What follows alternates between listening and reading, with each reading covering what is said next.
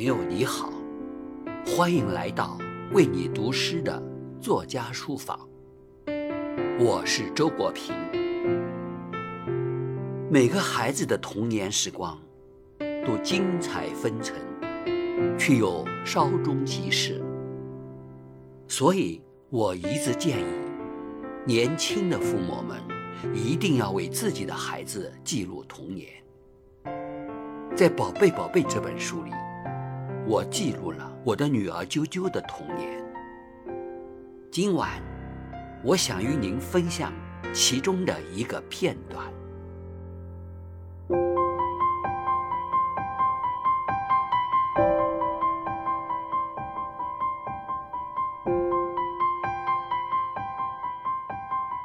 我有写日记的习惯。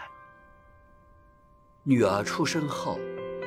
他成了我的日记里的主角，这很自然，因为他也成了我的生活里的主角。我情不自禁地记下他的一点一滴表现，如同一个藏宝迷收集一颗又一颗珠宝，简直到了贪婪的地步。尤其从他咿呀学语开始。我记录的格外辛勤，语言能力的每一点进步，逐渐增多的有趣表达，他的奇思妙想和惊人字眼，只要听到，我就赶紧记下来，生怕流失。事实上，如果不记下来，绝大部分必定流失。这当然是需要一点儿毅力的，因为养育孩子既是最快乐的，也是最劳累的。这种劳累往往是人麻木和怠惰，失去了记录的雅兴和余力。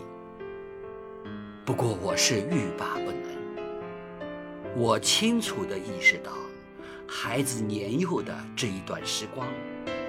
生命初期的奇妙景象，对于我是一笔多么宝贵的财富。而这段时光是那样稍纵即逝，这笔财富是那样容易丢失。上天赐给了我这么好的运气，我绝不可辜负。此时此刻，这就是我的事业和使命，其余一切。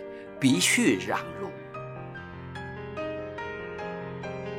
物质的财宝丢失了可以争回，争不回也没有什么。他们是这样毫无个性，和你本来就没有必然的关系，只不过是换了一个地方存放罢了。可是你的生命中的珠宝是仅仅属于你的。它们只能存放在你的心灵中和记忆中。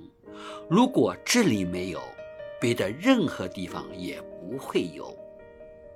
你一旦把它们丢失，就永远找不回来。